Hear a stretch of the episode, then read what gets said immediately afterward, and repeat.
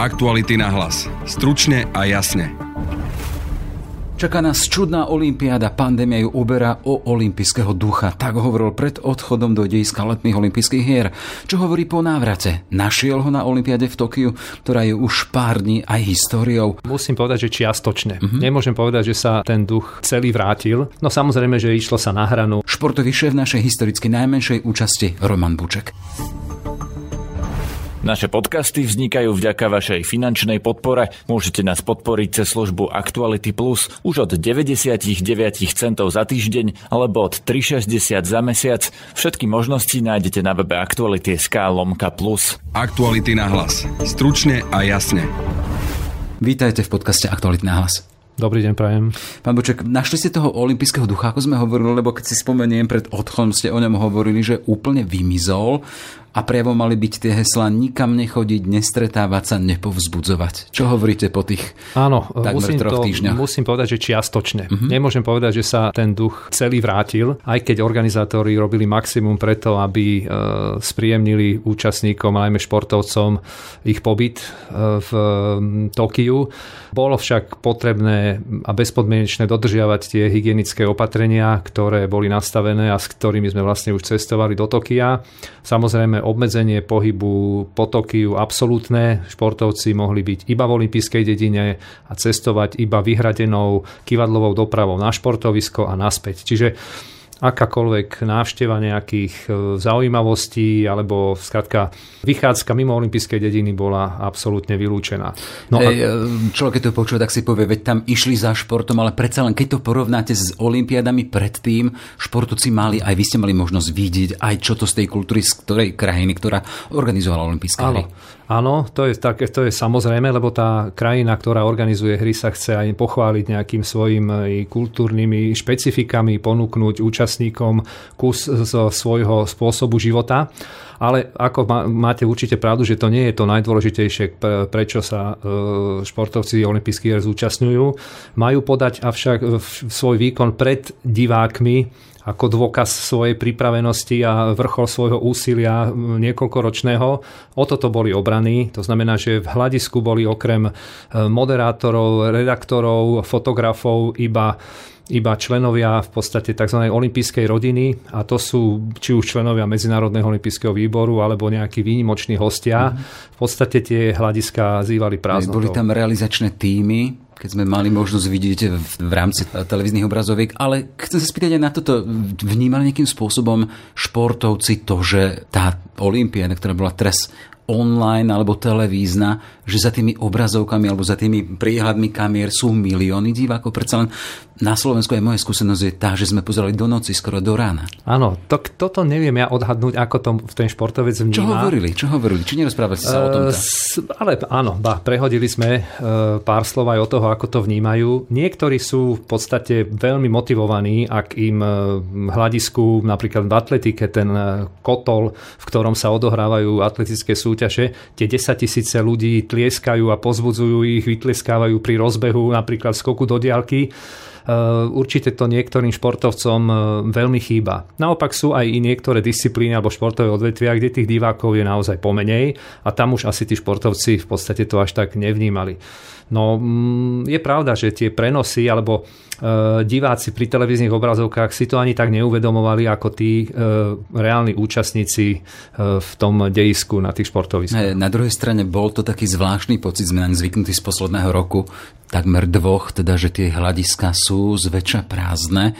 Čiže bolo to aj z, tých, z toho nášho pohľadu, že tá Olympiáda v Tokiu bola zvláštna. Chcem sa spýtať na tú konfrontáciu vašu, tie očakávania, čo ste hovorili predtým, keď ste boli u nás v štúdiu a v konfrontácii s realitou, čo ste tam našli? Vy ste tak stále zjednotili v tom, teda, že sa obávali to, že tam nebude ten olimpijský duch, to konfrontovanie sa, to stretávanie sa športovcov. Hovoríte, že cestovali e, od jednej štácie k druhej, ale to bolo všetko spojené s ich výkonmi. Áno. Ehm, za bežných okolností v olympijskej dedine sú nejaké podmienky alebo nejaké priestory, kde sa môžu športovci stretávať, môžu debatovať, diskutovať, organizujú sa rôzne stretnutia s bývalými športovcami na tému prechodu od profesionálneho športu do svojej, by som povedal, ďalšej kariéry.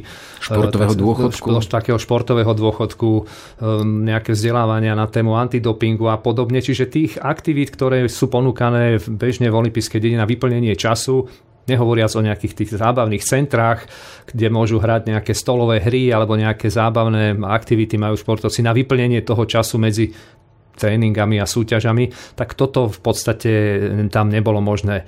Boli vyzývaní, aby čo najmenej sa kontaktovali, aby dodržiavali odstupy, aby dokonca boli opatrní pri výmene odznakov, čo teda býva takým nejakým symbolom, e, takým tým prvotným krokom nadvázaniu komunikácie. No samozrejme, že išlo sa na hranu a k takýmto nejakým stretnutiam samozrejme dochádzalo.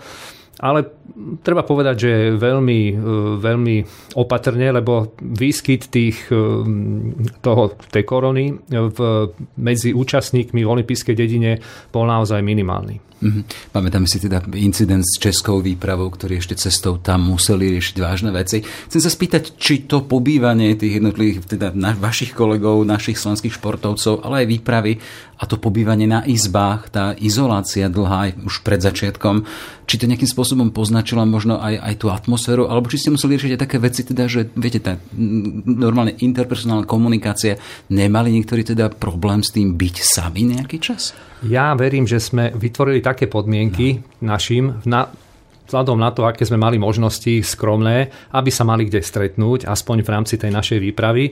My sme mali takú, by som povedal, kanceláriu alebo nejaké také priestory, ktoré slúžia e, na fungovanie vedenia výpravy a nejaké také usporiadanie nejakých e, porád vedúcich jednotlivých tímov. Toto sme si tak nejako prispôsobili k tomu, aby to bolo také klubového, aby to bolo takého klubového charakteru. A musím povedať, že športovci veľmi radi chodili na tie naše, by som povedal, stretnutia, kde bol televízor a kde sa mohli sledovať e, jednotlivé disciplíny a v podstate takýmto spôsobom aspoň, aspoň byť prítomný pri tých e, súťažiach. A kde sme v podstate aj oslávili e, tie medaily úspešné, a športovci takto nadviazali, nepochybujem, aj nejaké také bližšie vzťahy, mm-hmm. čo sa týka našej výpravy. Hey, keď hovoríte, že tie skromné pomery, e, stále to porovnávate s tým asi, čo, je, čo ste zažili pri iných výpravách, že ste boli za organizáciou tých všetkých v samost- ére samostatného Slovenska, teda takmer, hej prikyvete, že asi. Mm-hmm. No ale čo to znamená tie skromné? Že bolo tam toho menej, čo ste mali napitie, na jedenie, alebo ide aj o to teda, že tie možnosti e, komunikácie, výjsť si a... Áno, no tak... sme mali predstavu. Tak mm-hmm. je to, by som povedal, veľmi skromne vybavená klubovňa so stoličkami, stolom, televíziou a nejakým tým pultíkom, kde boli nejaké nápoje a také občerstvenie, aby teda ten čas tam využitý alebo čas tam strávený bol nejakým spôsobom spríjemnený. Mali sme nejakú reprodukovanú hudbu, Takže takýmto spôsobom sme si nejako tak urobili nejaký ten, tú slovenskú slovenskú klubovňu. Čiže také spartianské pomery, čiže sa vraciame niekde do kolískych olympijských hier Grécko, Sparta. No, tak... Akým spôsobom ste zareagovali na, na, aj na správe teda, že tá kolíska, prakolíska olympijských hier bola v plameňoch práve v čase, keď e, sa konali olympijské hry Áno, toto bol veľmi, veľmi taká, by som bola smutná informácia. Mm-hmm. No je pravda, že toto obdobie e, postihuje nielen Peloponés a okolie E, teda tej kolisky antických hier, ale niekoľko ostrovov gréckých bolo postihnutých požiarmi. Takže asi je to nejaký taký jav, ktorý súvisí aj s tou zmenou klímy. No, bohužiaľ to zasiahlo aj blízkosť historických dejísk, alebo dejísk historických olimpiád. No, držali sme palce greckým hasičom, aby, aby e, toto nebezpečie aj tú nutnú evakuáciu obyvateľov blízkych zvládli bez, bez nejakých škôd na život. A stále majú čo robiť v každom prípade. E, ste spomínali aj tú radosť e, z úspechov našich. Mali sme teda 4 medaily pri historicky najmenšej výprave. Jedna zlatá, dve strieborné, jedna bronzová. Je to úspech, alebo ako to hodnotíte? Lebo mám tu aj taký prepočet toho, čo sme získali v tých predchádzajúcich. Ideme začiatok Atlanta 96 3 medaily, Sydney 2005, Ateny 2004 6, Peking 2008 6, 3 zlaté a 3 strieborné, Londýn 12 4, 2016 Rio de Janeiro 2 zlaté a 2 strieborné. To je všetko čosi veľké a teraz máme 4 medaily. V tom kontexte, čo hovoríte?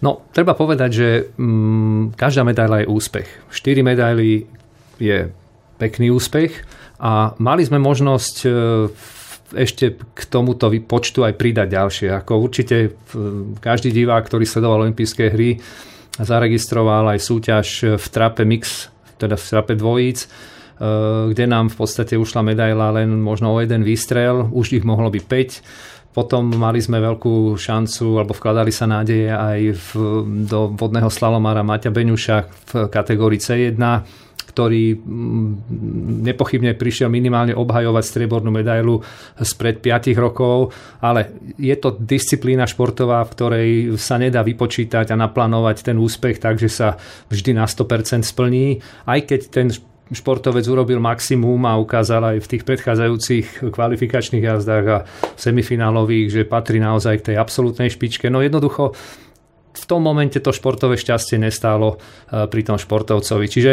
z tých, by som bol možných kandidátov to, kandidátov to vyšlo v štyroch prípadoch, tak je to realita. A mm, ja to osobne beriem ako úspech. Hej, všetci sme očakávali, akým spôsobom sa rozlúči so svojou kariérou aj Matej Todchodec e, mal obhajovať e, zlato z Rio de Janeiro, vidím, skončil 14. nakoniec. Ako ste to vnímali, vy, ako to vnímal potom on, keď ak ste mali možnosť s ním potom hovoriť? No treba povedať, že tie podmienky v Sapore lebo chodecké súťaže áno, no. boli 800 km severne od Tokia a to z toho dôvodu, že organizátori predpokladali, že budú lepšie poveternostné podmienky v čase súťaží, aj keď štart súťaže dali niekde na pol šiestu hodinu ráno, aby zabezpečili čo najnižšiu možnú teplotu, ale ak si dobre spomínam, počas prenosu už okolo pol 8 bolo 29 stupňov a, a 60, 80, no viac, a, no. a vysoká, veľmi vysoká vlhkosť vzduchu. Presne, myslím, že 80%. Až k 80%. No, pozerali a, sme to. A toto sú jednoducho jednoducho s tým nepredpokladali ani, ani organizátori, že, že udrú tak vysoké teploty aj v tom severne položenom Sapore. To znamená, že m, mm, tie podmienky boli naozaj tvrdé. E, mnoho účastníkov aj nedokončilo preteky. Klobúk dolu pred tým Poliakom, ktorý zvíťazil na 50 kilometrov.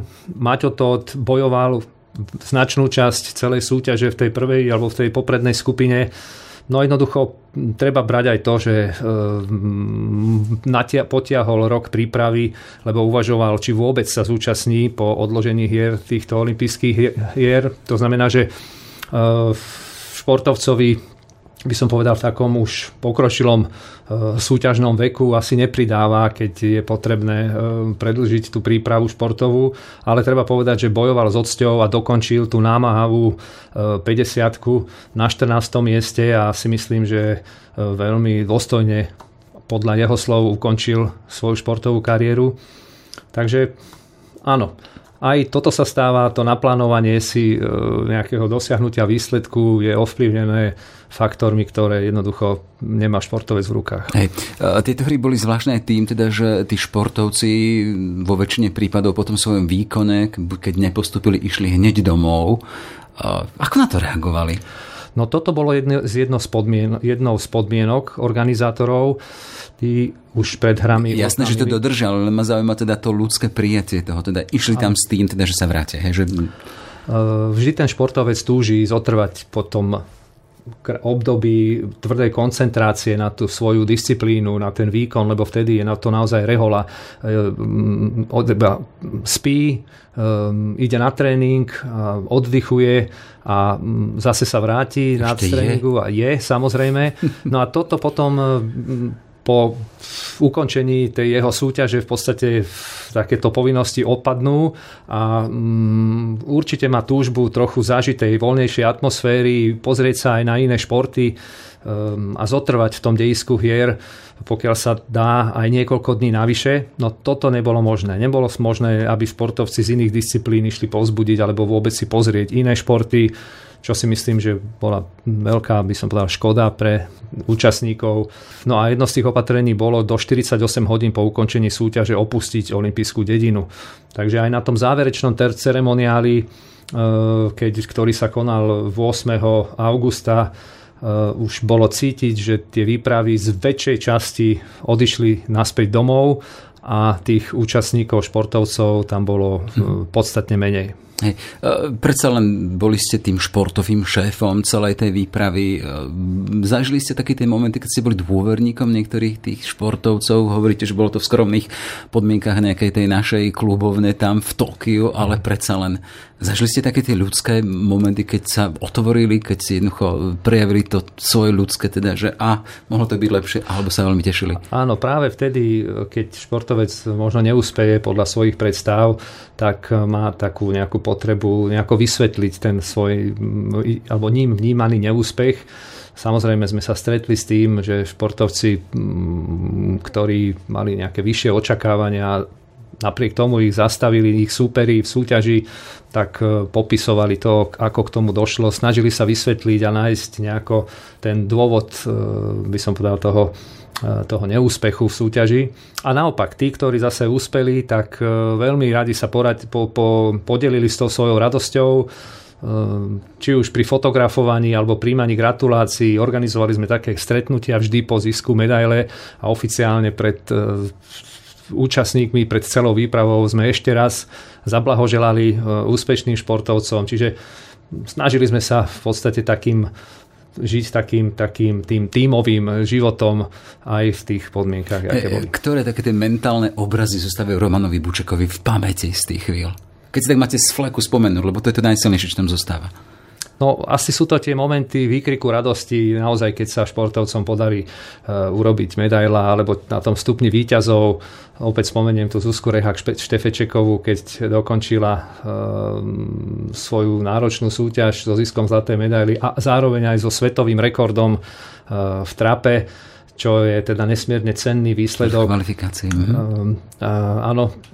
Uh, Takže tie momenty, kedy ten športovec sa vidí na tej výsledkovej tabuli a sledujete ten jeho moment, ako prežíva tú radosť. Nepochybne aj televízni diváci to majú možnosť vidieť ešte, ešte detaľnejšie. No, ešte ale... to bolo pri tých súťažiach s grafíkou, keď tam svietila ano. slovenská vlajka, čo bolo tiež veľmi zaujímavé. A musím povedať, že tá technika je e, neuveriteľná, lebo tak zaujímavé spomalené zábery, e, emotívne, ktoré ponúkli televíznym divákom, nie je možné ži- uvidieť ani naživo a takýmto spôsobom určite priblížili vlastne e, také tie momenty neopakovateľného prežívania tých, tých chvíľ a tej, tých, tej radosti. Hej.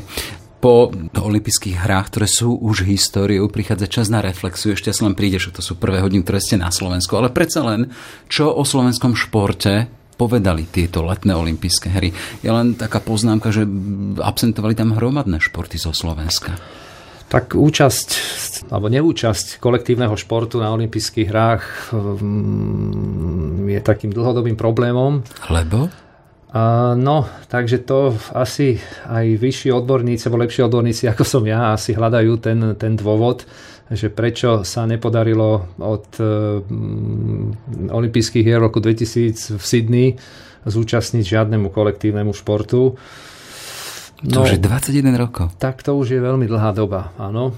Jedna generácia. Jedna generácia. A treba povedať, že ten kolektív tak stmeluje celú tú výpravu, celý ten tím. Chodí sa pozbudzovať, je to v podstate taký, taký ten, ten centrálny, uh, takéto centrum toho, tej samotnej výpravy No a čo no, je za tým? Čo je za tým, že tá absencie no asi, tých dvoch dekád? Asi celkovo ten mm, problém športu mm, Mnoho sa o tom aj porozprávalo, urobili sa mnohé analýzy, aj stratégie podpory a rozvoja športu u nás. Takže je to, môžeme začať od mm, telesnej výchovy na školách, v porovnaní s inými krajinami, ja neviem, nejaké dve hodiny v telesnej výchovy u nás, keď to zoberiem tak všeobecne, asi nestačí na to, aby prilákali alebo pritiahli deti k pravidelnej športovej aktivite.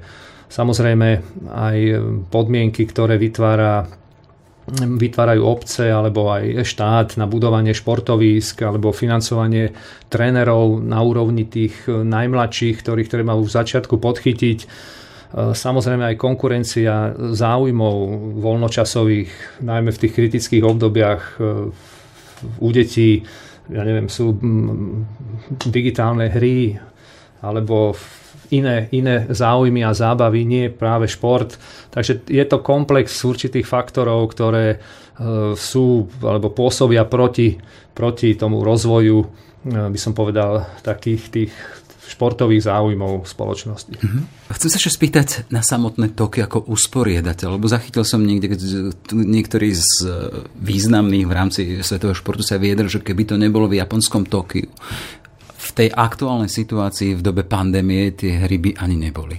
No, Platí to? Týto, toto tvrdenie um, asi má opodstatnenie niekde v tej precíznosti Japoncov a v takom tom odhodlaní, ak dostanú nejakú úlohu, sa s ňou vysporiadať a dotiahnuť ho do e, pozitívneho konca. A jednoducho si to zobrali za svoje, že tie hry zorganizujú v podstate za každú cenu asi by to bola aj v podstate vec takej národnej alebo újmy na národnej hrdosti, ak by sa vzdali a boli by to práve Japonci, ktorí by e, sa um, rozhodli preto tie olympijské hry nezorganizovať. Takže aj za cenu tých obrovských e, alebo tých prísnych opatrení, lebo boli vytvorené naozaj bubliny tak, aby ochránili podľa môjho názoru skôr Eh, japonských obyvateľov pred eh, neželaným nejakým rozšírením toho vírusu od športovcov, ktorí predsa len prišli z 205 krajín eh, sveta. sveta. Takže išli do toho s maximálnou poctivosťou a aj s tým ich, by som povedal, prístupom a aj keď na začiatku mali určité problémy, čo sa týka organizácie či už dopravy alebo plánovania tréningov pre športovcov, ktorí v tých začiatočných hodinách a dňoch nakoniec sa s tým veľmi dobre popasovali a treba povedať, že boli tie hry úspešné a bez, bez nejakého výrazného negatívneho javu. Mm-hmm. Čiže od nedelnej, čo nášho poludnia, tam tokijského večera, je tam olimpijská vlajka už v rukách Francúzov a Paríža, už aj oficiálne teda docestovala tam. Čiže 2024 budú letné olympijské hry tam. Čo to znamená pre vás? Znamená, že už jedna kapitola je zatvorená a žije už ďalšia olympiáda? Alebo ešte čas na to oddychnúť, dospať, vyhodnotiť? No, tak to posledné slovo asi bude dôležité. Vyhodnotiť úspešnosť vystúpenia alebo účasti našej výpravy. Toto asi bude najmä na pleciach jednotlivých športových zväzov, aby si vyhodnotili, či tie ich by som bol, očakávania boli naplnené, či urobili dostatočne vyhovujúce podmienky pre prípravu svojich športovcov, či sú spokojní so svojimi alebo s výkonmi športovcov, či je potrebné urobiť nejaké nápravy v rozvoji a podpore športu, vrcholového športu v rámci svojich zväzov. Samozrejme, na to nebude dlhá doba, lebo 3 roky už v podstate už jeden rok máme za sebou toho olympijského cyklu a už bude na budúci rok potrebné plniť, začať plniť olympijské limity pre účasť. Takže ten cyklus celý sa trochu zrýchlil.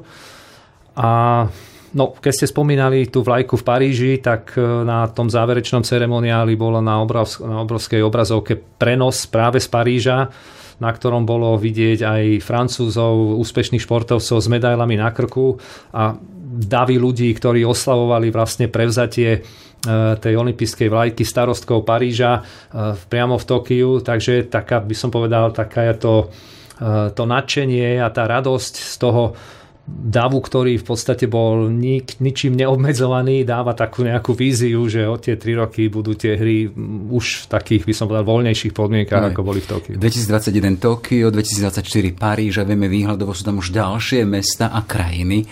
Je to zo sveta science fiction, že raz by tam bola Bratislava? Či to je v najbližších dvoch dekádach čosi nereálne? No, tak je to v týchto rozmeroch je to, by som povedal, mamutie podujatie olympijské hry a treba povedať na rovinu, nie každá, nie že mesto, nie každá krajina eh, je, by som povedal, schopná ich urobiť na požadovanej alebo zorganizovať na požadovanej úrovni.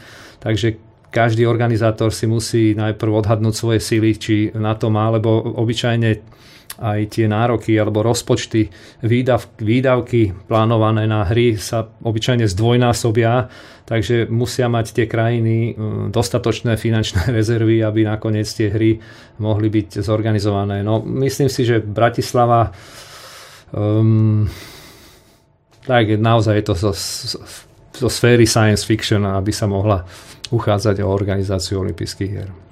Tak Prajeme si všetko dobré, aby sme sa k tomu svetu science fiction priblížili, priblížili možno aj tak viac reálne.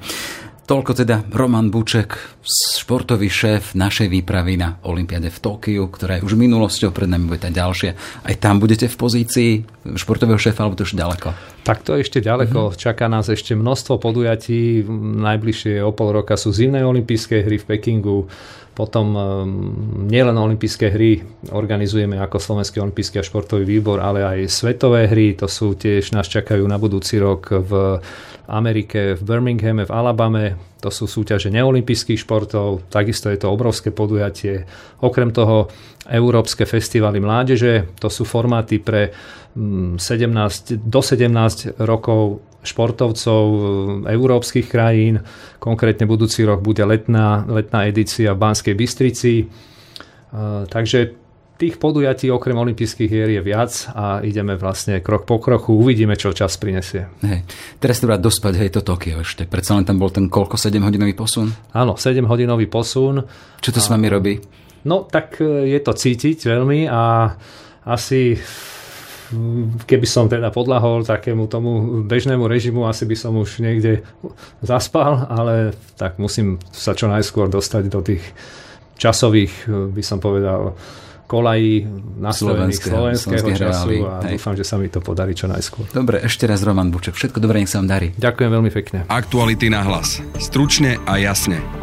Naše podcasty vznikajú vďaka vašej finančnej podpore. Môžete nás podporiť cez službu Actuality Plus už od 99 centov za týždeň alebo od 3,60 za mesiac. Všetky možnosti nájdete na webe Actuality.sk lomka plus. Aktuality na hlas. Stručne a jasne.